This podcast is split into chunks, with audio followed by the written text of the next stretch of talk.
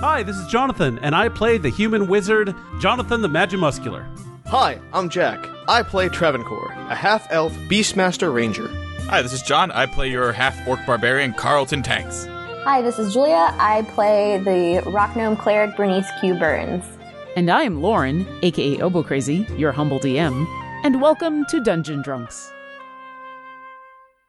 This episode is sponsored by Polymorph Crafts. Visit polymorphcrafts.com to learn about their high quality, compact, and affordable tabletop accessories. Distinguished adventurers, last time on Dungeon Drunks, our heroes have found and attacked Evelyn. She gave an order to a devil that she had summoned and was teleported away. Travancore chased after her while the rest of the party tried to convince the devil to betray Evelyn. The devil said that if the party survived, she would consider their request just as a cave dragon burst through the wall and unleashed its poison breath. Now Travancore faces down his cousin alone, while the rest of the party must survive the onslaught of the dragon. And that is where we begin tonight, right in the middle of initiative. Welcome to Dungeon Drunks. I'm your DM Lauren, also known as Obo Crazy. Tonight I am drinking cranberry juice and vodka because I'm keeping it simple and bloody. Jonathan, what are you drinking? Hey, it's Jonathan, and I play Jonathan the Magimuscular. Tonight, I am revisiting a previous entry into the Cider Wars. Yes, it is Austin East Cider's original dry cider, which I believe uh, at some point uh, Carlton, aka John, had an Austin East Cider's something. I don't remember Uh, exactly I think what. I've drank the honey, the dry, then the blood orange, and the pineapple on air at some point. I'm a big fan of Austin East ciders from back when I was drinking. I remember the blood orange, and uh, this is okay. I think I like the the Ace Joker a little bit better than this. Uh, this has actually uh, nine grams of sugar per serving versus the three that the Joker has. So I'll probably be sticking with that. But I wanted to try something else, and. Today's shot of Fireball to be consumed at the next casting of Fireball is dedicated to friend of the show and composer of our theme song, Linnea Boyev, aka Elena. Linnea, I've met you several times. You're lovely. Thank you for supporting us. These shots of Fireball are for you. Yes, I have two for reasons. For reasons. Uh, oh my. Or you could just enjoy. You could just have more than I one. actually do. You know, of of everything that I that I take shots of, Fireball is probably my favorite. Good. I'm glad, considering it's become a thing. Carlton, what are you drinking? Uh, I'm continuing into my six of Jarritos, and today is Mandarin. So it is a delightful Ooh. orange Ooh. soda. Do you know that Stephen and I ordered food from one of the like two burrito places in all of Ot- Ottawa last night, and you could get Jarritos It's good soda. for as like they had it on offer, and I thought, well, I'm trying not to drink soda, but it made me a little happy. I was like, oh, Yep. No, they are tasty. They're no no caffeine, no high fructose corn syrup, and they are gluten free. And I only say that because it's on the back of the label that I was just looking at. I mean, if they want to sponsor us though. Yeah, yeah, please. Hello, sponsor us. I'd love that. Bernie, what are you drinking? Um, Steven actually bought this for me. It's called, and I like this because this is sort of like how I feel most of my life. It's called Mad and Noisy. It you. I love it. It you. It me. Yeah, yeah. Uh, It's It- a it- it ale. It's the Mad Noisy Lager Ale. I'm trying to find the actual. It's I think it's by Creemore Springs. Yeah. So yeah, this is inspired by Kolsch Brews of Cologne, Germany. It's a strawberry. It's a straw blonde ale. So we're gonna. It sounds pretty. It's it's a strawberry blonde ale. So it's it's almost a redhead. It's mad and noisy. it's. I also hold on. Let me see if it's any good. I can't get it open. Shit. Uh oh. Ah, there we go. Well, it smells good. Mm. Mm-hmm. I like this. It's like a little hoppy, and I normally don't like hops, but it's like just the right amount of hoppy. It's not overdoing it. And I have to shout out because I'm also eating a Reese's Christmas tree, and friend of the show, Hanif, mailed me two boxes of Yes! Reese's. Wow. I was given pumpkins, trees, hearts, ghosts, and eggs, and we had to take some of them to Steven's work because we were like, if we eat all these, we'll never want to eat another Reese's again. But this is fresh from the freezer. But I was about to say, That's the beautiful thing about Reese's in Mm. any shape is you put them in the freezer and they're good forever. They're like Cadbury cream eggs, Oh, they're so which good. oh, is so good. Mm. Well, you Mm. enjoy that. Let us move on to Travancore, the the man still of the hour fighting his cousin. What are you drinking? Good people of Faerun, when when you get a, a mighty thirst going from hunting and killing your cousin, or trying to, Travancore recommends Lagunitas Dark Swan Sour Ale, which was what I was drinking the last time around. And uh I'm also kind of celebrating as Jack. Uh, today marks, uh, not today itself, but like within this week, marks the five year anniversary of me moving to the town that I call home now. So, cheers. Cheers to that. I'll drink, Drink to, to that. that. Cheers. I actually meant to dedicate this uh, Austin East Ciders to you because it is a dry apple cider and it says, How do you like them apples? Uh, Jesus. which, which call back, call back to the last time Carlton drank that and probably said that. Most so likely. basically, two of the drinks are the people on the podcast. Pretty much. Listen, It me. This is actually this is actually growing on me now. all right, let's get back into the initiative. Ooh, I will a brief recap beyond our already recap of what's going on of kind of where everybody is. So, at the moment, in one room of this cave complex is the cave dragon. It has been injured. It is currently standing next to a uh shield guardian guardian of faith guard shield shielding guardian of faith of shields Miss Tina. Miss Tina, standing next to Miss Tina, and Carlton, who probably looks the healthiest out of all of the group. Except still covered in mayo. Travancore Covered still has mayo. four more points of health. Yes. Well, we'll get to Travancore in a moment. As far as this group of people in with the cave dragon, we've got Carlton and Miss Tina in melee with the cave dragon. Uh, 10 feet behind Carlton is Jonathan, who is currently very hurt and poisoned and quite upset at saving throws. About 15 feet behind Jonathan is Shadow, who is prone and poisoned, but recently back from the dead thanks to Bernie, who is about 10 or 5 feet behind Shadow, also poisoned, also not looking too good. But they are all there staring down this cave dragon. In a slightly different room, uh, a little more south, are two figures, Travancore and his cousin Evelyn, who are facing off in a in a battle of the people from Prakanum. Oh, and also there's a, a devil hanging out watching, because that's what she likes to do. At the moment, it is Shadow's turn. Shadow is alive, although he is prone, and he is is ready to do as Travancore would want him to do, even though he can't currently see Travancore. Oh man, there's actually a big debate as to whether Shadow. I was wondering whether Shadow would stay put or whether he would go after Travancore, but I think with all the fear and anxiety he's had since he's met Evelyn and he knows the threats she presents, I can't imagine him not going, trying at least follow Travancore. So he's going to use half of his motion to uh, to get back up, and then his regular. I mean, and then he's going to dash. Basically, he I think he knows he can't get all the way up to her, but he's going to get as close as he can, and his movement is forty feet, so that should give him eighty feet. That should get him eighty feet closer to to Travancore. Okay.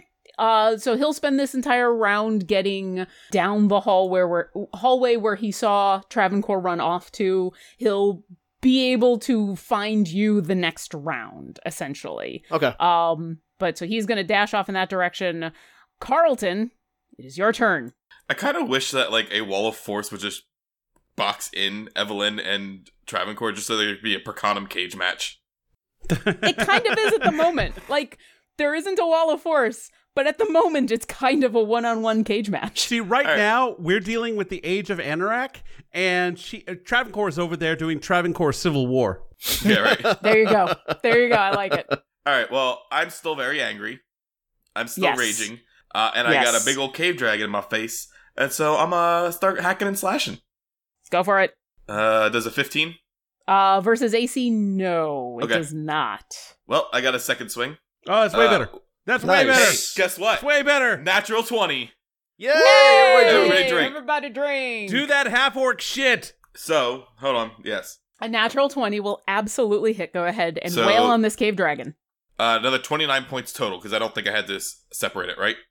No, you, you Alright. did not. Because you're still using the halberd. Yep. All right. But you know what? I'm might- feeling, I'm feeling the feeling. I'm feeling feisty now. You know, I get that good hit, so I'm gonna action surge and do the s- shit again. Sure.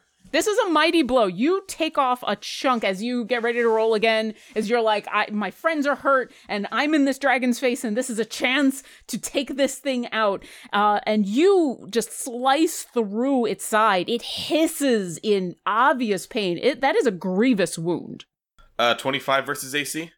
That will definitely hit. All right, and so that'll be doing. Hold on, for 13 points. 13. Another mighty blow, and then action surge gives you two more attacks, I believe. Yep, because I get two So- attacks per turn, so I get an- Yep. another action. So coming back with the swing again, kind of doing a little Sure. flare, a little spin in my hands, like ha, getting cocky, and I got too cocky. Hubris! What'd you Uh, roll? A 14 versus AC. Sadly, a 14 does not hit. So you kind of bookend these two awesome, grievous wounds. You bookend them with just the cave dragon sliding out of the way with unnatural speed. This thing that has no eyes practically sees your blade coming, but it you you dealt it uh, a hurtin'. Anything else?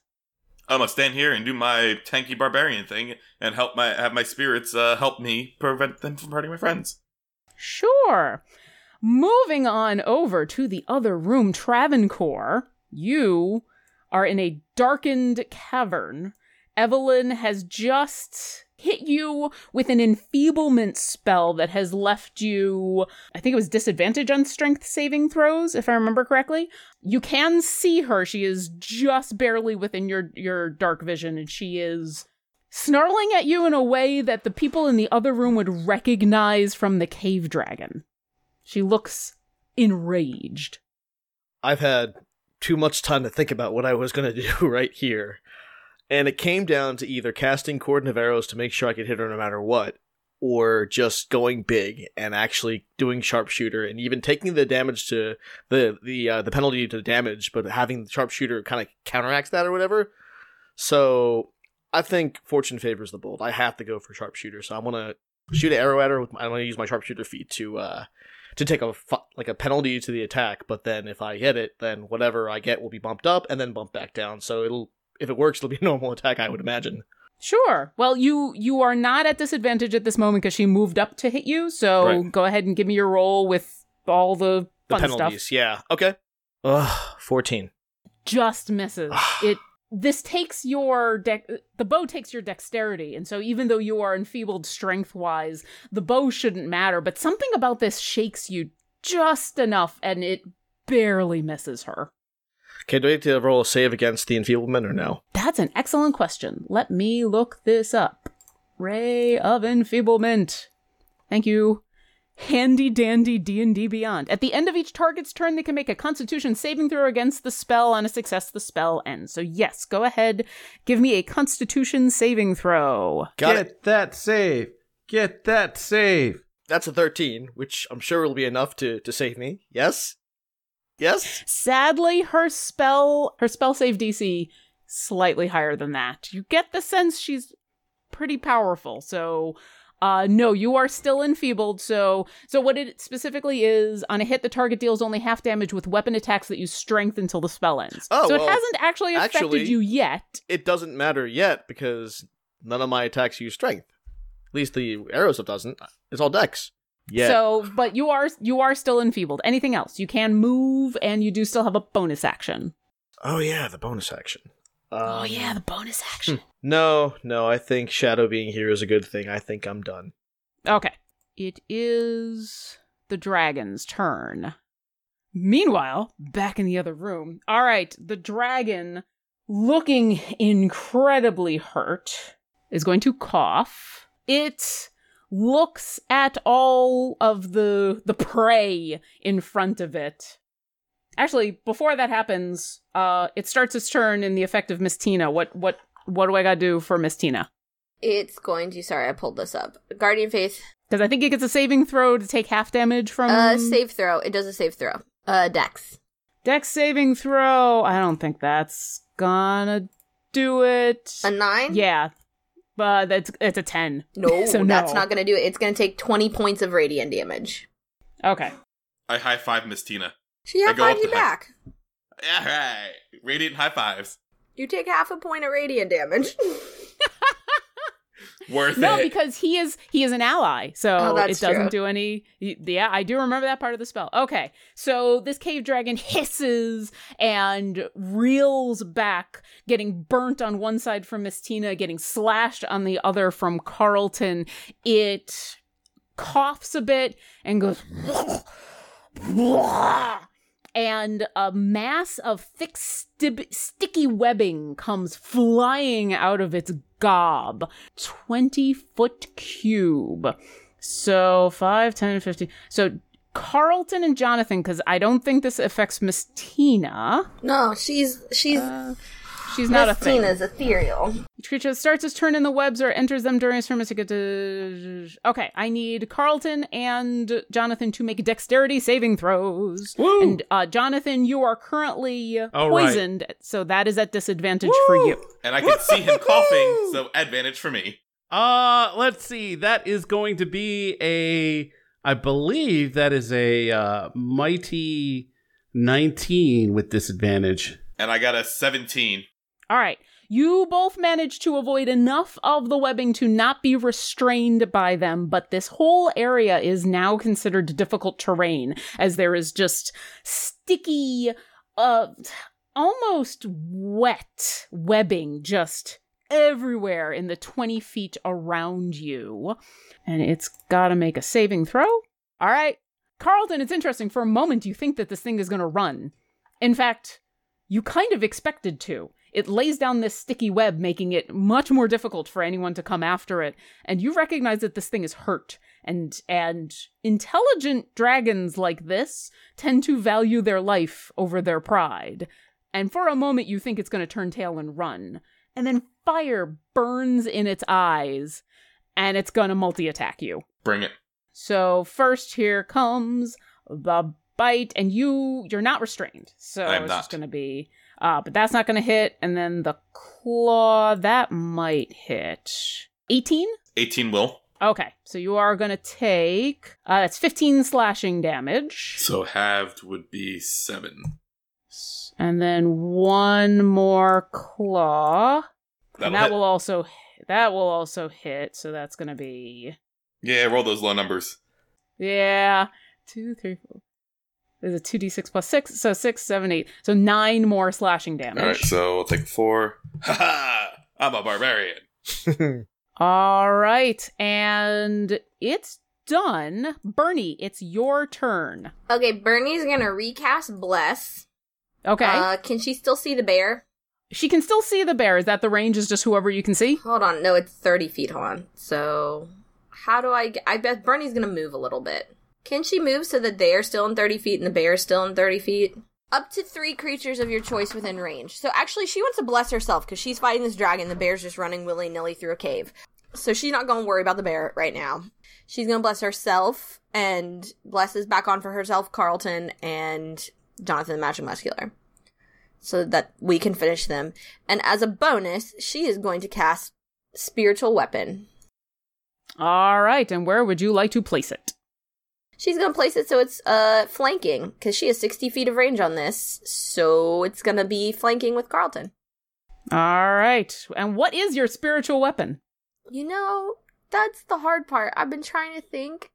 I think it's going to look like a helmet with horns. A Nordic helmet, if you will.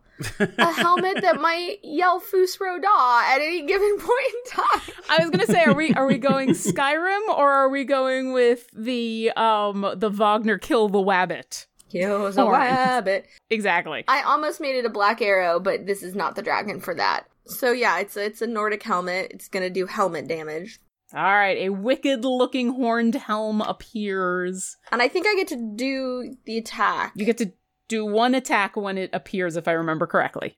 And because I've blessed myself, does that like basically negate the poison disadvantage? No, because so you're still at disadvantage. The bless is just you get to add a d4. So you're gonna roll at disadvantage and then add a d4. Does it's two different things. Uh, no, sorry, not bless. Um, the um flanking that makes it just a regular roll. I think it's how we've done in the past. Yeah, it's just it's interesting because it's you that's poisoned, and it's it, yeah, sure, all right, I'll give it to you. I mean, I just assumed that like the thing has advantage, but it doesn't have advantage because I'm poisoned, so the magic's a little weaker. Yeah, magic is weird, but I will say, yeah, sure. We'll we'll So negate the advantage disadvantage, so it's just a straight roll plus your your bless. And plus my spell attack, which again is math. D and D is math.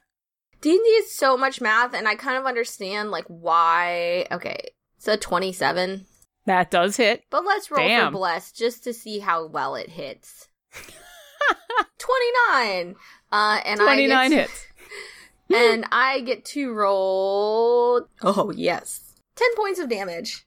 All right, ten points, and you said that's force damage, if I remember correctly. It is force damage. You're correct. Oh no, it's a horned helm. One of the horns of this helmet sticks into the the long barbed tail on this dragon and rips out a chunk. The tail is barely holding on with a few pieces of sinew, but it's it's a rough wound and as the tail whips back and forth in pain, blackish purple blood is spewing everywhere and I think that's the end of your turn. Oh, that's everything I can possibly do. All right, Jonathan, it's your turn. You are poisoned and uh, you're in difficult terrain from a web, but you are upright That's fine. Blessed. I uh and blessed. in classic anime style, I look at this situation like tears in my eyes, holding a few feathers from my fallen buddy, and I look at the dragon and I look at the devil, and then I look back at the dragon and I say, God damn you bastard! And I throw a fireball at my feet. I would react to that, but I know you're gonna. I'm assuming you're gonna sculpt around your friends. Yes. So I just like. I. It's an awesome visual. yeah, fit like three three uh three point stance, bam, down right on the center of what I hopefully will also burn away the web is also what I'm hoping. Oh yeah, yeah. The the web goes up in flames. It's a. It it's takes fire damage, but I'm assuming it doesn't get as far as the devil. It looks like No. it's not going to get quite that far. Okay.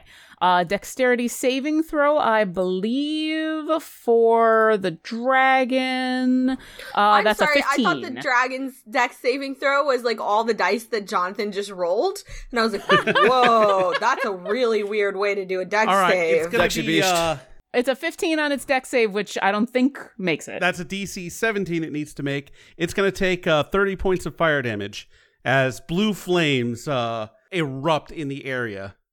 Good, good, good. Hey, Jonathan, describe the gory death of this creature. Yes.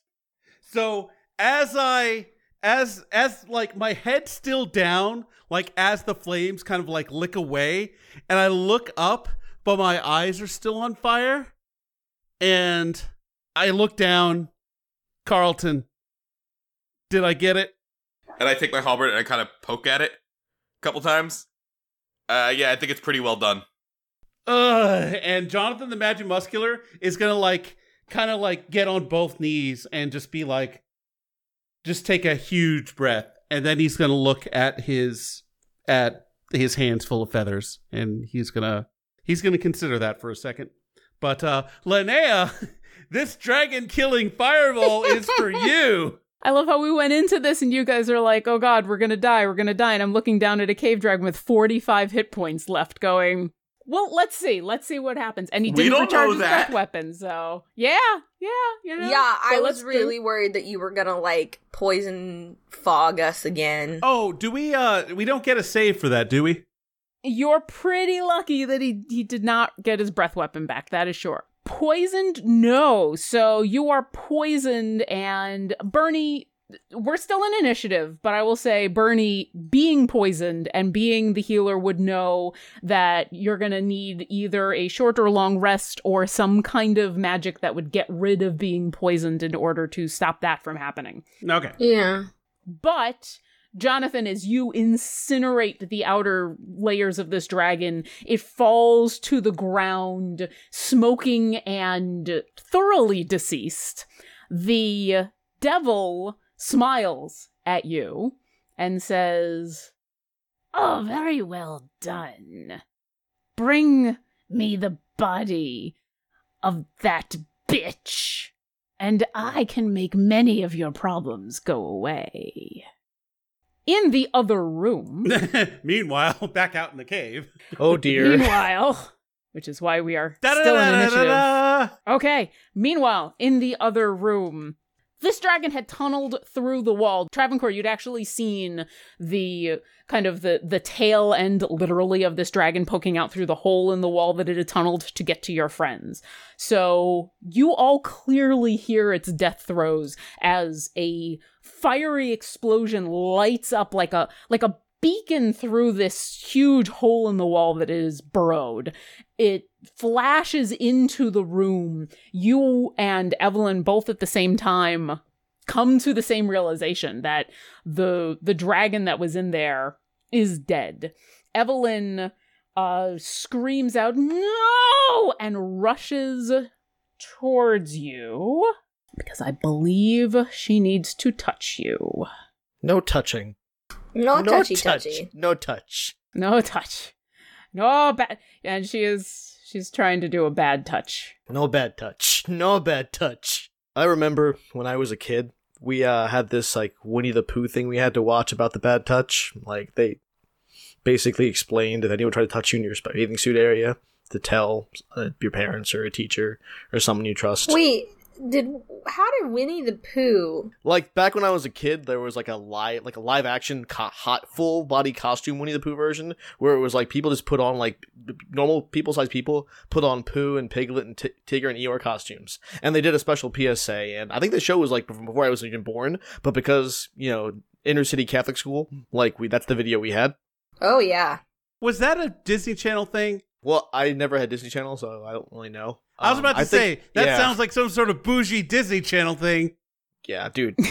bougie. I am many things bougie. I mean, up until 2000, I wasn't. Now I, I don't know. That's what others to say. As as this weird vision of, of a, a large gentle bear flashes through your mind, nothing at all like Shadow, as your cousin leaps to you and reaches her hands around your neck as though to strangle you, but you feel dark magic surge through her fingers. oh dear. Please don't be super bonused. Please don't be super bonused. Uh, that's a 17 versus your AC. Yeah, it's gonna hit. That's just prime. You're welcome, Beast Wars fans. the grip around your throat doesn't choke you, but it still feels like it is sucking the life out of you. Not amazing damage. Two, four. So that's five necrotic damage. Uh, and Travancore, with your face right up against her face, you could swear that you see some of those arrow wounds close.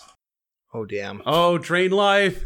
Classic. And she keeps her hand around your throat, staring directly into your eyes, and says, The the others are nothing. All I need is you dead. And that is the end of her turn.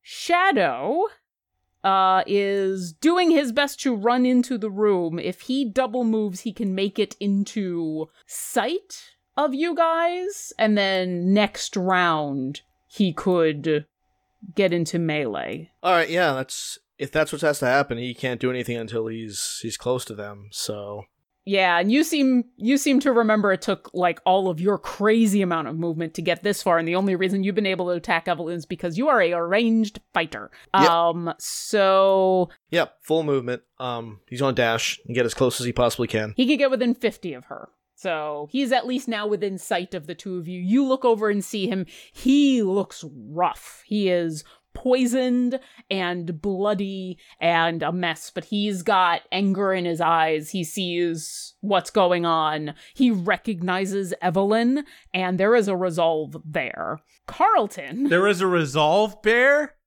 there is a resolve bear. Yes, he's he's resolve bear. He's resolve fire bear. Carlton, it's your turn. You're in the other room, standing over the body of a cave dragon, looking at the smiling face of a devil. I wave to the devil. She coyly waves back. I run through the cave dragon tunnel because that's Okay. the quickest way from point A to point B to Travancore. Yeah. Um. So you can move. What's your your movement is forty. Forty. Okay. With your move, you can get through most of the cave. I'll say you can get, you know what? I'll be nice. I'll say you can get through the cave. You are now in the other room. You've got dark vision, right? Yes. You can't see anyone or anything. You can hear a shadow approaching from the east somewhere, and you can hear what sounds like Travancore choking somewhere to the east, but you don't see anyone. All right. I will then dash, uh, and then well, I'm gonna bonus action a second wind. Also, twelve points. Oh, damn, nice. Yes, max max HP back, and then I will dash over to Travancore. Go ahead and make a perception check. Seventeen. Okay. I will say that you, yeah, you move. Uh, it's 40 feet is your dash. Yep. You do move 40 feet in mostly the correct direction. You move basically directly east. So you can now see them. Okay. That was my action. All right. Travancore, it's your turn. You've got Evelyn's fingernails digging into your throat. You think you hear Shadow from the east. You think you hear Carlton from the west. You, you hear his very familiar mayonnaise covered coming. Splat- what would you like splat- to do? Like, like, there's a little bit of like a splat every time I'm walking through. It's it's a good thing that Mortimer King of Prussia is a weapon that is based off my dex and not my strength because I'm gonna try and plunge that sword right into the heart of Evelyn Ayer. That's right, Mortimer, King of Prussia. Ugh, thirteen. 13 does not hit. She is uh she seems to actually be wearing some kind of armor under this robe. You're not sure and it's just enough. It it nicks her robe, but there's like something underneath and she seems unfazed. Well, at the very least, I can back away. Can I like piggy around her so that her her, her hand is not on my my my, my uh, if I move around her, it's not counted as a gauge. I can just get my her hand off my my throat, right? Yeah, she's not grappled you. Okay. Th- That was mostly for role playing. So I'll say, you know, she was holding onto you. You're able to kind of back away a half a foot enough to break her hand loose. She's basically, that was just part of the spell. You pull out Mortimer and try to stab her. But yeah, if you want to move around her, you can. All right, I am going to try and figure out like I see I know where the opening for the cave is and I hear I think I hear Carlton coming. So I'm going to try and position myself in a way where once Carlton gets in there, he'll have a chance to sort of do a, flank, a flanking conga line. It's a little throwback to our earlier episodes. All right, go ahead and roll a perception check. Ooh, Detective Traffic Corp Percepts. It's not how it works, but Since he is just out of your visual range. 15. All right, I will say yeah that you you know the direction he's coming from. So if you want to move to uh, Evelyn's eastern side, then you're you're pretty sure Carlton is coming from the west. So Okay. You you move around there, and I believe that is the end of your turn. Yeah. Bernie, we're back in the other room. Okay, I'm trying to think. I feel like it's faster to go through the dragon tunnel. Hmm. That's what I'm gonna do. I'm gonna go the way everyone else is gonna go. I don't. For me, I'm. I'm almost. It feels like six to one, half a dozen to the other. Really. It probably is. You you really aren't sure, but uh, you can obviously you watched where Carlton went, and you can go in either direction. What's uh what's your full movement and dash? Um. Yeah, I'm on Coco Snoot. And hey, if you're a member of our, our one of our Patreon patrons, then you can see Coco Snoot's stats, and you can see Bucks's stats, and you can see Shadow's stats. You can see everything. Baron von Coco Snoot has a speed of 40 feet. So you can move 40, and then if you would like to dash, you can move another 40. So you can you can get pretty far. That's what we're Either gonna way. do. We're gonna Okay. do 40 that will get us to, I guess, the mouth of the dragon hole, and then 40 feet through the dragon That hole. sounds awful. Get get up to that dragon hole. Dragon hole, dragon hole. It's almost time for dragon holes. with that movement, we will say back over here that you uh so you are you get to the mouth of the hole with one bit of movement. Sorry. Hey, listen. I'm sorry. I, I'm don't be. I'm not. I'm sorry. And then the rest of your 40 foot movement, you can just barely get through this cave, this new cave entrance that he has made. You can hear a lot of things and you can barely see Carlton running off to the east, but you don't see anything else because your dark vision goes out 60 feet and nothing else. Uh, would you like to do bonus action? I guess, can I bonus action move? No, sadly not. You could Oh, bring in the I'm spiritual still- weapon. I guess I can bring the spiritual weapon with me, because we're still technically in combat. Oh, you're definitely still in combat. All right, Um, spiritual how- weapon is gonna move. I think it moves twenty feet on its bonus movement, but it was, if you recall, sort of at the mouth of the cave. So we'll say it gets halfway through the mouth of this cave. Uh, the the horns trundling along behind you. Jonathan. Jonathan the Magimuscular is gonna like is going to follow after Carlton. Uh, so he's gonna move in very much the same way into the hole, back into the hole. As he moves, he's gonna clutch his pearl as an action and regain a third level spell, Okay, and you your speed is thirty feet. thirty feet. Okay, you basically catch up to the spiritual weapon. You two hanging out. It is Evelyn's turn. She follows Travancore as he moves around her. She's gonna whisper some very familiar words under her breath. And Travancore, I need you to make a constitution saving throw. Make it. All right, here we go. Come on, dice. You've been you haven't been that great today so, to me so far. Seven. Bye, everyone. as uh, more necrotic energy sweeps over you. Let's see how badly blight hits you. Blight. Oh no. That's 38 points of necrotic damage coming your way. I'm down to one point. Yeah, I'm down to one point. Oh, okay. nice! All right. Well, I live to fight another another, another to my next turn. if I did that math correctly, that's 5, 6, 12, 34, 15, 16, 17, 19, 20, 21, Please don't be 39. 24, 25, 6, 7, 28, 29, 30, 31, 32, 33. Yeah, 38. That's the correct math. Okay. Holy shit. that could have been worse, but not by much. Oh, oh yes. Okay. okay. She looks disappointed that this hasn't killed you. Let me I need to make a roll to see. No, I don't think she knows that Carlton's coming.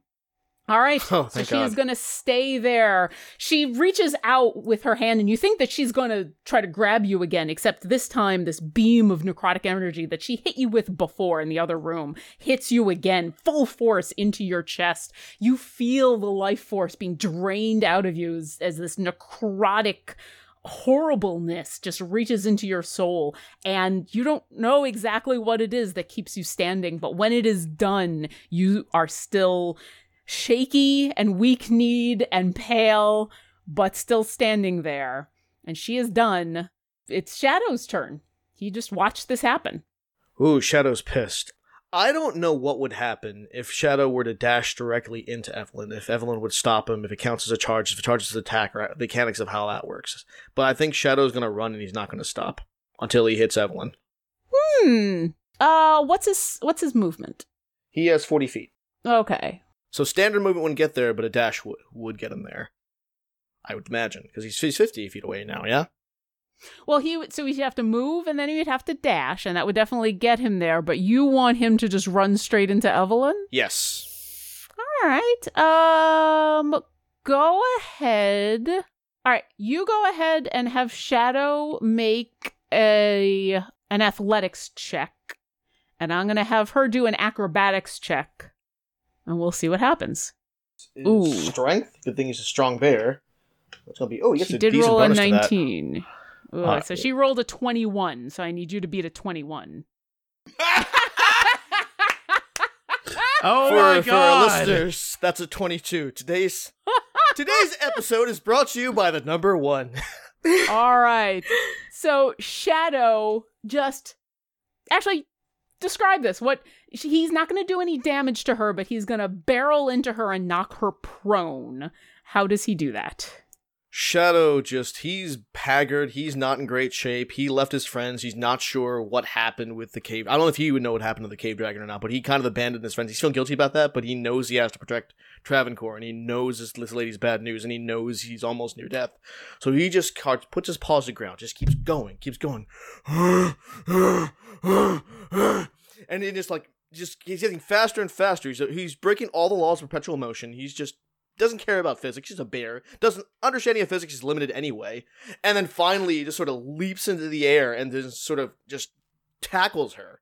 And she tries to dodge out of the way, and he just he like flying squirrels it when he goes to attack her. So even though she does this amazing dodge that shows off her dexterity, he still manages to whack her along the side with a paw. And then he goes tumbling past, lands on his feet about 10 feet away, but it knocks her off her feet and she lands prone. Yeah, go Shadow. Uh, Carlton, you watch as Shadow comes barreling out of the darkness and does this amazing maneuver. Darkness Bear. Basically. I mean, Shadow in the darkness, and he was outside of Carlton's dark dark vision until just this moment. A dark bear. Literally just this moment. She's 60 feet away from you. So literally on the very edge of your vision, you just watch as Evelyn gets thrown to the ground and Shadow appears. That's amazing. right, so I uh, I run up another forty feet and I re-rage because I didn't attack last turn. Re-rage. Re-rage and I go, Re-rage. "Hey Evelyn, never underestimate the heralds." And I'm gonna throw some hand axes at her or javelins. She is prone, so these Yep. are at disadvantage. Yep. Uh, Thank you, kind sir. that's uh, the first one misses. What'd you roll? No, I'm not gonna say. What did you say? What did you roll? It was for a our one. Audio. Okay. Uh, what happens when you miss with this javelin? Since it's a natural one. It's like I see her on the ground and I'm like, never underestimate a herald, and I throw it up into the sky and I went, whoops. All right, that's gonna come down later. What's your second attack? Uh, a 14. It just misses. You are Yeah, this one I kind of got distracted, and this one like kind of thwings right next to where she's laying. yeah. Did you Travancore, add your watch- bless? You are blessed. Oh, I am blessed. Thank you, kind cleric. Uh, does a 15 hit? A fifteen does hit. Yes. I will let that happen. Thank you, wait, Queen wait, Faye. wait, Lauren. Go may, ahead may and theatric roll- this? Hashtag blessed. Go May I for it. theatrics? So the one goes thwong, and I went, damn it. But then I was like, oh, Bay. And the one in the ceiling comes crashing down and pierces her. I was gonna do something else with that, but that's fun. So sure, why not? All right. It just grazes her, but it does get her. Go ahead and roll damage. Uh, it'll be 15, pier- uh, 15 points of piercing. All right. Yeah, it gets her, her in the carotid. thigh. Not quite, but it does. It gets her pretty bad. Um, it looks like a lot of the health she stole from. Well, actually, you don't know anything about that. All you know is uh, Travancore. It looks like the health that she stole from you seems to be gone again. Uh, anything else, Carlton? Uh, I am good because Travancore is within 30 feet, and that's as far as I can move. Okay. And Travancore, it is your turn. She is prone on the ground and bleeding and snarling. I and she's within 30 feet of me. Oh, she's right there. Excellent. All right. So Travancore, realizing that his mistakes have not his his attacks have not been true, decides at this moment, this juncture, he keeps non-magic arrows with him just for this occasion. He's going to use his action to cast Cordon of Arrows. For the listeners at home, it's uh, it takes one action. Its range is five feet. The components are four or more non-magic arrow bolts. You plant four pieces of non-magical ammunition, arrows or crossbow bolts, into the ground within range, and you lay magic upon them to protect the area. Until the spell ends, whenever a creature other than you comes within 30 feet of the ammunition for the first time, or on a turn ends its turn there, one piece of ammunition flies up to strike it. The creature must succeed on a dex saving throw or take 1 die 6 piercing damage. The piece of am- ammunition is then destroyed. The spell ends when there's no ammunition remains. When you cast a spell, you can designate any creature you choose Carlton, Shadow, and anyone else in my party who shows up, and the spell ignores them. So it sounds like you're going to place these around her and they're just going to attack her immediately. Yeah. All right. So yeah, you funk funk funk funk. And it it's weird. For a moment, Carlson, you watch as Travancore pulls his bow out and intentionally plants arrows in four different spots around Evelyn. I've seen And him then- plant arrow trees before. It, it's been a while, and there's a moment where you're like, she's right there, she's right there, and then the arrows glow. Just call me Johnny Arrowseed. So what actually happens? So it, it sounds like they just go off immediately because she's right there. Yeah. So I think it's was it at the start of her turn though. Well, it says whenever a creature other than you comes within 30 feet of the ammunition for the first time, which would- this would be the first time, or ends its turn there. So one arrow is going to fly up and hit her at least, and then on her turn, when uh, her turn is over in that range, and she's going to get hit with another one. yeah, but that sounds like it. It's something. To me, so- you know, the rest of the party's coming. You think Travancore thinks the cavalry's here. Thinks like I should have done this from jump because at least then she would have taken some damage. But at least better late than never, and he knows at least this will hit her some, for something. Say uh, dexterity saving throw, or take one die six piercing damage. That's how how dexy is Evelyn. I guess we're gonna find out. Well, she is prone. Yeah. She is pr- well. That has nothing to do with her dexterity saving throw. Oh, it's dex checks. yeah. It's dex checks, ranged attack. I, I'm just gonna roll. Okay. Nope, she fails. Yay! She rolls a two. Doesn't matter. so I get to roll Go one ahead and roll die damage. six. So I'll do five damage. You see her starting to get up, and one of your arrows through kind of the small of her back, but she is still alive. Well, Shadow's right there, so I think he's close enough to use his reaction to to bite her, or maybe not because he tumbled. He he barreled through her, and I said that he ended up ten feet away. So he is unfortunately not. All right. Well, You still have a bonus action. it's true. I could dash, and I know the rest of my party is coming and get out of the range, but then I don't want her to escape or to summon this demon or anything like that. Um, but I'm almost dead, so maybe discretion's the better part of valor here. I'm gonna use my bonus action to dash the way I see I saw Carlton coming. You know, if you leave her range, she does get an Oh. attack on you. Oh, right, right. So there's really no Yeah. function. There's nothing I can do then. Yeah, I'm gonna I'm gonna stay. Oh, you put. can you can move, and she might not hit you. Yeah, that's true. That's true. I have moved my movement still. I just my bonus action. There's nothing function I can do with it. All right. Um. It's hmm. up to you. Yeah. You can take the chance, or you can stay right there. No, no. I'm almost dead. Like I'm pretty sure she will kill me if I if I move. So I will. I can bend around. You All right, got yeah, a cleric. You're okay. I can. Yeah. If I if I fall asleep, it's in the hope of rising again. Thank you, Church. Uh. Yeah. So Carl, you know, Travancore trusts his friends. He saw his bear come through for him. He saw his uh, his his big buddy come through for him. His his drinking pal. He's feeling pretty good. He think you know what, everything's gonna be okay. And he's gonna stay put. So stand his ground. All right, Bernie. Speaking of a cleric, Okay, Bernie is going to move the full extent of Coco Snoot's movement as in the most direct path towards them as she possibly can. So 40 Battle feet. gallop. I I will say because you saw where Carlton went off to that you know which direction to go to, so you don't have to make the in the perception check. So 5, 10, 15, 20, 25, 30, 35. So that's 40 feet of movement. Uh, you can now see. Ju- uh, yeah, you're just barely out of range of Evelyn. You can see Carlton in shadow. Um, you think you know where Evelyn might be, and you think you know where Travancore is. Can I But roll a perception check as like a free action to see if I know where Evelyn is? um, no. If you're gonna attack her, you it would be a well. She's also prone, so she would be hard to see. So she's gonna be it's gonna be a disadvantage to attack her. I'm gonna try to attack her anyway. All right, what would you like to do? We're gonna do guiding bolt because it's got a range of 120 feet. Every time you say guiding bolt, I think of guiding light, the soap opera. All right, you can definitely attack her. It will be a disadvantage because not only is she outside of your the range of your dark vision, but she is prone. Okay. Does a 16 hit? 16 does hit. Go ahead and roll damage. Woo! Oh, okay. Oh shit! I wanted to roll it as a second level spell, but I didn't tell you, so I guess I shouldn't do it as a second level now. Probably not. Okay, so it's just 46. 46 radiant. Hopefully that's enough. You never know. 15? Uh, Travancore, as you look down and you watch as Bernie shoots this radiant bolt out at your cousin. Bernie, describe the gory death of Evelyn. Yes! Yay! Uh, Bernie did not want Travancore to kill his family member, actually.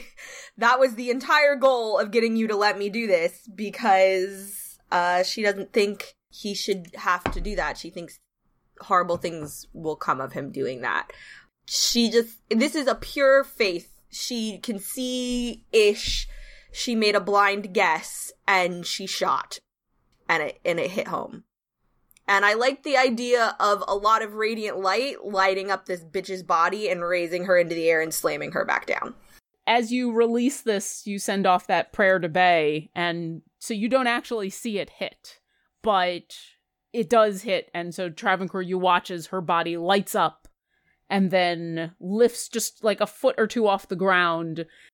Her mouth opens in a silent scream. She locks eyes with you one last time in a gaze filled with sorrow and hatred and no remorse. And then her body slams back down onto the ground, dead. And we're out of initiative. We want to thank Polymorph Crafts for sponsoring this episode. Polymorph Crafts offers stylish and affordable ways to carry everything you need game day and stay organized at the table. Their Mimic chest starts life as a compact wood chest that converts into a dice tower and tray, dice and pen vaults, card stands, a coaster, and plenty of room to carry minis and more. Over 230 tiny magnets. How do they work? In each Mimic chest, make assembly a breeze, and come in three affordable price points with lots of customizable options. So check out polymorphcrafts.com and follow them on Twitter and Instagram at polymorphcrafts. That's polymorphcrafts.com. We here at Dungeon Drunks are huge fans of Idle Champions of the Forgotten Realms. It's an official free to play Dungeons and Dragons based clicker game that you can download right now on Steam. Play with some of the Forgotten Realms' most iconic heroes, like Minsc, Boo, and Drizzt, characters from Force Grey, like Arkhan the Cruel, and even Strix from Dice Camera Action. I usually have the game running in the background while I edit audio for this podcast, and it's always exciting to open chests to see what new gear my champions have. Speaking of chests, thanks to the fine folks who make Idle Champions, we're fortunate enough to be able to offer a free gold chest to all of our listeners. This code expires on April 14th, 2018 at 9 p.m. Pacific, so you only have a week to redeem once this episode is posted. Open up your game, go to the shop, and type in this code A F R E E G O L D C H E S T 4 U. So use that code and then let us know on Twitter or Instagram what goodies you got. And now, enough of the loot drops. Back to the show. Yes, you guys are out of initiative. What would what would you like to do? Bernie's gonna run up and do like a quick assessment and obviously discover that Travancore's dying. Technically, you all kind of are, but yeah, I'll say in the next moment or two, Jonathan, you come running on over. Everybody kind of gathers. She's gonna go over and put her hand on. I guess she doesn't have to touch him, does she? Wait, cure wounds. Cure wounds gives you more, but you have to touch them. She's gonna go put a hand on Travancore, and uh, eight is what you're getting back. Travancore, as uh, Bernie rushes up to you and starts to heal you, what do you? What are you doing as you look down at the body of your cousin? Ugly crying. Like it's not even trying to hide it or sniffle it. He's he's emotionally and physically exhausted. And anything he could have learned from her about his his past or his family or anything about her, that's gone forever because she she made some really terrible choices, but she also got a really lousy hand, and it's it's his and Travancore feels responsible for that. He hums a kind of quiet um, song that's used in a lot of uh, royal pers- like uh, funerals for per- Kingdom of Arcanum. Like it's all based on arcane stuff that no one really believes in anymore, but the ritual kind of lives anyway. And he just he looks up appreciatively at Bernie, and it's he can't he, he has no words. He can't really talk after after doing this. He's he's like there's a lot of this battle literally and physically took a lot out of him. I know you hated her, and I know she wanted to kill you. But Travancore, believe me when I say it would rip your soul in half to kill your family. That's just it. I, I didn't hate her. I hated what she had done. I knew that she had to die. But if there were any other way, I would have had to save her. But she put you guys in a her us situation. You know, she's blood. But, and I know this is going to sound incredibly cheesy, but you guys are family. Jonathan the Magimuscular didn't actually make it to this scene. Like, he sees with his goggles on, he sees this, and everything that's just happened is going to hit him too. And he's going to find a quiet corner a little ways in the cave and begin casting a ritual. And as he starts, as he's doing that, he's like, he's crying hopeful tears, very much like Jonathan, the actual player, is about to. Just so you know, if you are casting Find Familiar, that is, it's going to take an hour. Uh, Jonathan the Ma- Magic Muscular is quite familiar with that. So, Okay. We do have a devil in the other room. Yeah. um, Jonathan the Magic Muscular has feels confident that his party can handle that because I I don't think it wants to be here. Are you actually saying this? Are you, or do you just walk away? He just walks away. Like he's he's like he's kind of hunched over his really shitty setup here that he's going to try and cast this ritual with. Uh, there's not really a corner. You kind of you find the wall. Uh, you Yeah. get far enough away. It's quiet in here. You you don't know what else is in this room. It seems to be a gigantic cavern. You you're you guess kind of idly as you're looking around that this is probably the cave dragon's lair. You were probably just outside of it, so it's huge. But um, you can kind of find a wall and start to cast that ritual. What about the rest of you? What would you like to do? Hug Bernie's Travancore. gonna get up and pat Travancore and walk to the wall where Jonathan the Magic Muscular is, and she's going to attempt to bring Bucks back the same way she did it last time. Oh, sorry, I, was, I hugged Carlton right back, but then seeing like I didn't, I was seeing Jonathan go off there. I don't know if Travancore knows what happened to Bucks because like he left before he poofed away. But I think he can probably put it together because Jonathan's walking away and he's upset, and the Bucks isn't there. Would you know enough from the context to figure that figure it out? I mean, Travancore's not the smartest guy. No, I think in this moment it it would be especially as Jonathan starts to prepare the ritual. You were there the last time this happened. You would, I I think you would recognize what's going on. Okay, I'm gonna head on over with uh, with Jonathan and Bernie to help out any way I can. Um, as you walk over, Jonathan looks behind your sh- his shoulder and then looks at the other room and says, "Devil," and goes back to doing his thing. Well, I guess the devil's in the details, and I guess I'll start heading back towards the other room. All right, so Carlton's gonna head back to the other room. Uh, Bernie, are you and uh, Travancore, are you gonna still stay with Jonathan? What would you like to do? Bernie's gonna pull a lemon out of her bag and toss it to Jonathan and walk into the other room. Figuring it out, like knowing, like trusting Carlton, but realizing it might not be the best idea for him to be alone in the room with the demon. like he's gonna, he's What, gonna head over. sell our group to a devil? Never. No, no. Like it's more like likely that wouldn't I would happen. do it. Family history and that precedent. wouldn't so, happen. so I want to go with my drinking buddy to to make sure we keep each other honest. Okay, so Bernie, you're tossing a lemon, and then are you are you leaving? You're staying with Jonathan. I missed it. I'm, it. I'm, sorry. going to deal with the devil. okay. Um, didn't mean to make that pun. But Nope, that's the okay. devil, but she's gonna she's gonna toss him a lemon and she's gonna say, you know, it worked last time. You can do it this time. So you toss him the lemon. Travancore, you kind of nod as Jonathan gives you gives you guys the devil in the other room and start to follow Carlton. Bernie, I would like for you to make a religion check, please. That's a twenty. nice, Soft. Solid. You dirty. spend that moment like before you actually toss the lemon you s- reach out once again to your goddess thinking about what you did the last time that he's trying to summon not just a familiar but the familiar the one that the the, the same spirit. And can queen bay help again? And it feels pretty good when you toss him the lemon. You feel you feel like she's watching over this right now and whether whether it can happen or not she's she's there for all of you and so as you turn and leave jonathan you're going to spend the next hour preparing this ritual Mm-hmm. as as you sit and pull out the components and and start to go through the ritual the rest of you walk back into the other room to find a red-skinned winged smiling devil still standing there still waiting patiently Did you drag Evelyn's body with you? Oh, I did She not did think say, you'd "Bring me the body."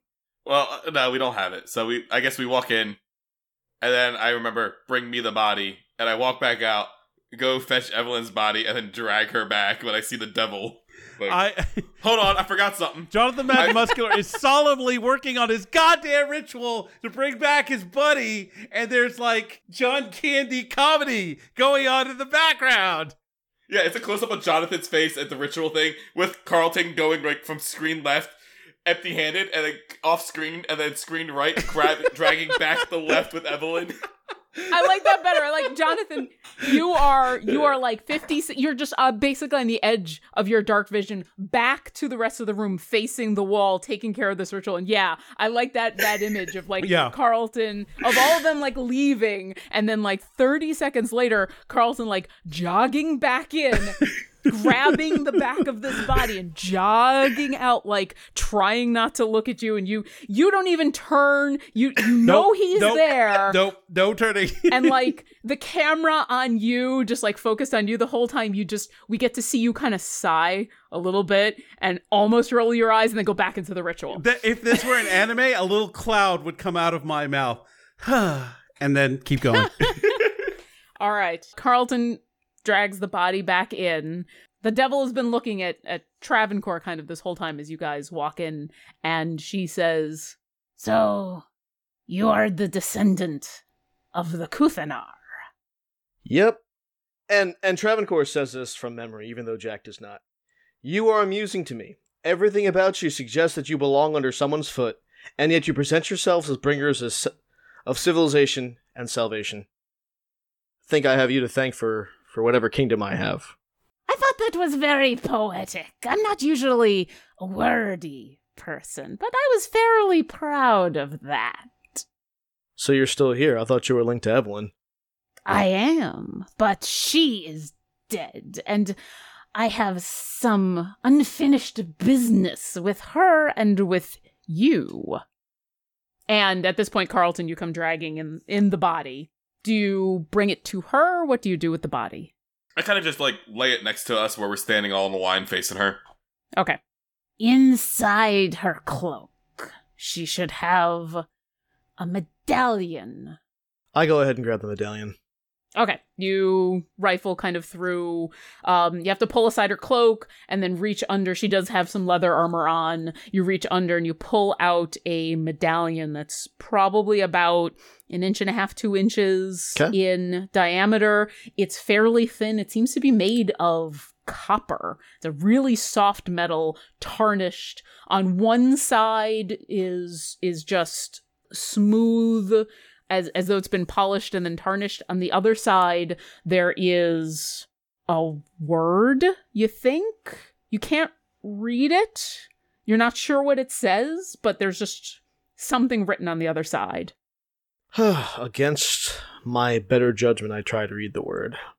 Okay. Uh, remind me what languages you speak again. I know I Uh, ask you like this a bunch of times. No, it's fine. I, I I should write a song about this. Common, elven, draconic, dr- goblin, sylvan, celestial, undercommon. Please don't sue. May- maybe maybe rearrange it so it's more Yeah. melodic. Yeah, I'll work on that. you cannot read it, but go ahead and roll an intelligence check. Well, funny thing about Travancore, no real bonus to intelligence. Presents himself as a as a classy guy, but not out of his way intelligent. Twelve. You have a suspicion that this isn't a word. This might be a name. Oh, it actually it it has a a capital first letter, whatever this letter is. You something tells you it's a name. Okay, I I seem to remember the name. Evelyn very clearly said her name last time around. Um, Anorak, Anoa, Anansi, something like that. Did you say Nazi. Yeah. Don't be mean to a Nazi like that. A Nazi doesn't need her shit. Yeah. Also, don't invoke the spider god, please. Yeah. Evelyn did call her Anernak. Ananak. So I, say- I say that. Because Travancore, remember, even if Jack does not. Considering this was only like in game time, you know, ten, five minutes ago. Yeah, not not long at all. The devil responds this is Yes, that is my name. But that is that's not what's on there, fortunately. It's something else. I would offer you assurances that if you were to destroy that, you would never see me again. Uh, insight, Yeah. Yeah, same. uh, nineteen for me. 19 for Nineteen for. Carlton. 12 for Travancore, who is apparently out of good rolls. Well, you're a little distracted. Yeah. And Bernie? 17. Okay. Uh, yeah, Travancore. Mm, it, it's a, it's a fiend. It's a, it's a. How can you read this thing? Uh, Bernie and Carlton. She's being honest. She's not lying, but she's speaking around something. She's not giving you the full truth. Um, my dear, uh, let's do a thing that'll make this easier on all of us. How close are we to her? How close would you like to be? Are we within 60 feet? I would assume if you're chatting with her, yes, considering that room I was cast only Zone of Truth! Okay. I've been wanting to cast and use this. All right. Well, I need to look up something. I look at Bernie after she casts Zone of Truth and I go, that smells not just a mayonnaise. Sorry. No, you have to do the roll first, Carlton. but you can choose to fail. I always choose to fail. Okay, what's the saving throw? Charisma. Charisma saving throw. She has advantage on this, but she rolled really poorly, as is my want today. Oh, yeah, she's not passing that. Nine plus. Why couldn't she have fucking done that with the banishment? Okay, so I'm assuming a 13 fails. All right, you cast this. Her kind of coy smile turns a little bit sour at you and says, Really? I could just leave and then you wouldn't be any better off than you were five minutes ago. I guess you could, but then you wouldn't get this amulet destroyed. And then I could come back. Yeah, I suppose you could, but let's just here. Let's make this mutually beneficial to both of us. You've got to understand, my dear. You're a fiend. And we are sort of genetically predisposed not to trust you, as it were. Give us some explicit detail. What is going to happen when we destroy this amulet? You said we won't see you again, but that doesn't necessarily mean you are gone from this plane, and that's sort of what we want. That amulet and the book over there. And she kind of eyes the, the really tall book that's standing over on the side. Are the items that are used to summon me here from my plane. The book is easy to destroy. Any any magic will cause it to go up in flames. The amulet, however, that will be difficult. But if they are destroyed, then there is no reason and no way to call me back to this uh, cursed plane. And I have obligations in my home plane that need to be attended to. And if we destroy them, you immediately go back? Oh, I can go back now anytime that I want. I'm no longer under a compulsion from a dead woman.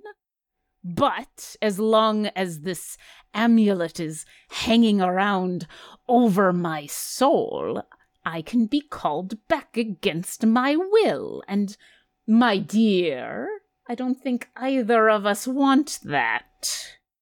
Uh, no, not particularly. Um, no offense. How do we know when you leave us that you're really going back to your plane? You don't. But that's where I'm going.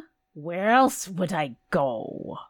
Well, that's a good point. And you do, when I destroy this amulet and that book, seriously owe me. Seriously, I owe you nothing. This I don't is know. I freed you from I freed you from the woman who compelled you to be here. I'm breaking the power that anyone else could hold over you. You will once you destroy the amulet. Until then, you are constantly at danger of me returning. And while I may not like coming here against my will, I am still. Of, I still have all of my powers at my disposal. So, my dear, I am doing you a favor. How do I break the amulet? That is not something I can tell you. Can the book tell me? Probably not, but that is not something else I can do either. Or else I would have a long time ago, trust me. Uh, can Bernie cast Sacred Flame on the book? Are you guys cool with that? Yeah. Yeah, you cast Sacred Flame. Go ahead and uh I mean you're gonna hit. It's a three foot tall book. It's a cantrip, yeah. Go ahead and yeah, and it's Sacred Flame is radiant damage. Go ahead and roll damage on that. Yeah, it is one d eight. Oh no, no, two d eight because I'm at over the fifth level. You go, You girl, are. Montag. Two, two points of radiant. Wait, oh, I only rolled one. Sorry, five points of radiant damage. Fortunately for you, it's radiant damage. This is a hellish book.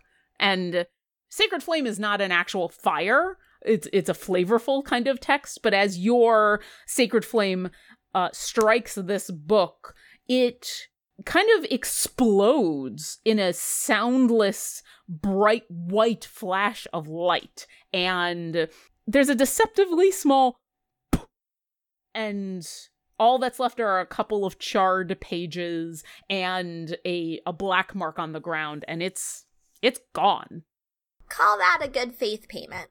When we get back home, I will find someone who knows how to destroy your amulet, and you will go back to your plane and not come back to this one. i will not be summoned back as long as that amulet is destroyed Correct. But I would like to hear you say, I don't want intend to come back. i don't intend to be summoned back There's a difference, my dear. there is This is probably an enemy for another day. Travancore jumps in and says, You can sup on the misery and sorrow of my family for a little while longer. oh i will continue to as long as they continue to make poor decisions under their self-inflicted madness then then your souls will all be mine My dear, he's converted. Sorry. For now. Your lives may be puny and short, but they are not yet over. But this conversation is I think you should go home now and I will get this amulet destroyed. Will you feel when it's been destroyed? Yes, I will. Good. But until this amulet is no longer a problem, I am still around. and if you cause problems, the amulet will continue to be a problem. Are we understood? oh, yes, my little follower of Bay. You go ahead and continue to to poke at those that you think you can control. But I look forward to when you are in my clutches too.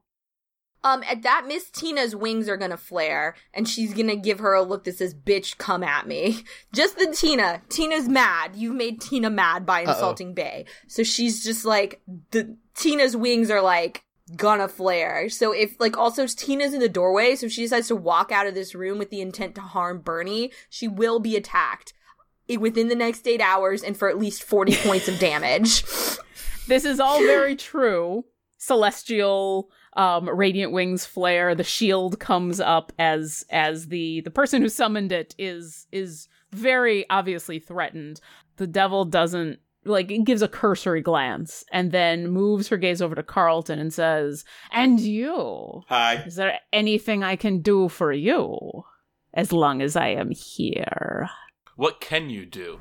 Carlton? Oh, Carlton. I can do so many things. Well, tell you what, I'll think about it, and when I'm ready, I'll summon you.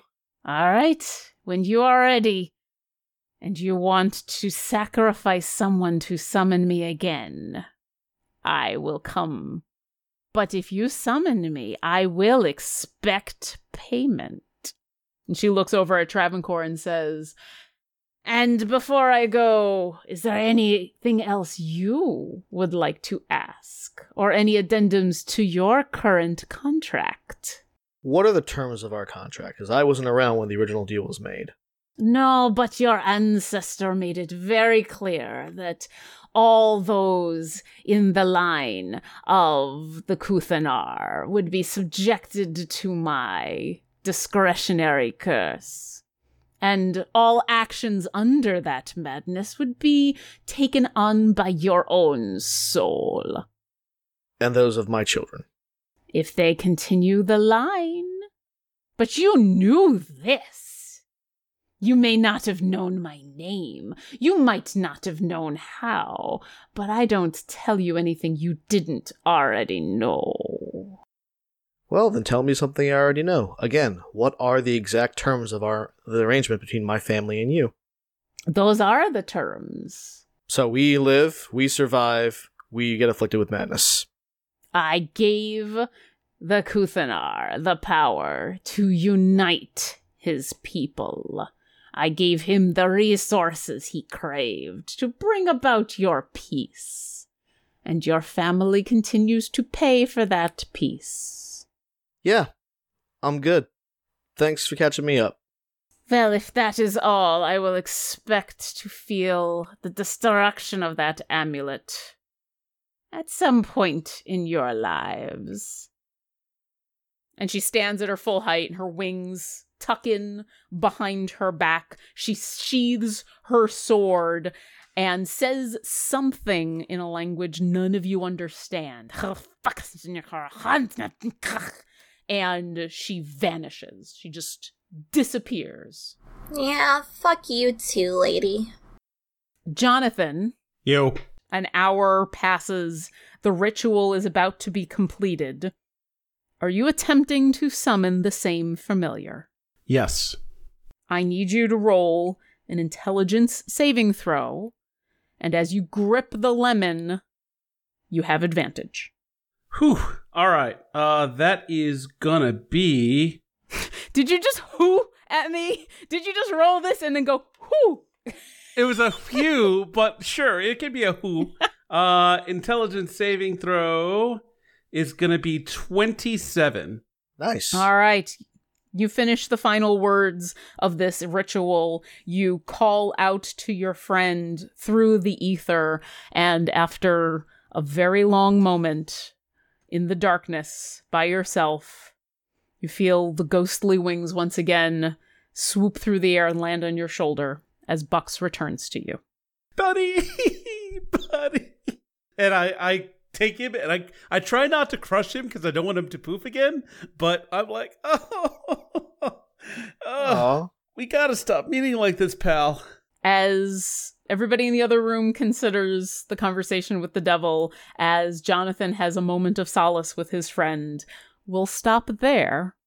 And next time we'll pick up right here in this ca- cavern in the middle of the Underdark eh, and crazy shit with crazy shit. Did we just kill a dragon that all the kobolds down here worship?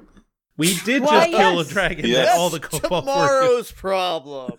That's, Should, That's a problem for future you, gotta live heralds. in the, you gotta live in the now, Bernie. You gotta live I in the mean, now. so we'll have kobolds to free, weapons to liberate, and all sorts of other shit. Oh yeah, all the weapons that Evelyn left, or presumably Evelyn. I, I don't know where those things come from. Could be unrelated. We don't know. Okay, for killing a dragon, for killing Evelyn, for chatting with the devil and not making any bad deals. I guess nobody nobody had to sign a contract, and everybody seems to still have their soul, and everything is is all good and hunky dory. Uh, you guys get a total of eighteen thousand five hundred experience to split between the four of you. Jesus. Whoa, quite a bit. You killed a dragon or something. We've been busy. You've been a little busy. And next time on Dungeon Drunks, the aftermath of all of this death. Thanks for listening to our adventure. If you've enjoyed our show, visit us at dungeondrunks.com for links to all of our social media, pictures and bio of our cast, a full list of credits, and more. We'd appreciate it if you left us a review, and we would love it if you come support us on Patreon. Visit patreon.com slash dungeondrunks to sign up. Thanks again, and we'll see you next encounter. We appreciate all of our patrons and extend a special thanks to our Artifact and Wondrous tier patrons. Thank you, Megan, Lori, aka Calamity Jane, Michael Lapointe, aka Vazarus, and Hunted Shadows LLC.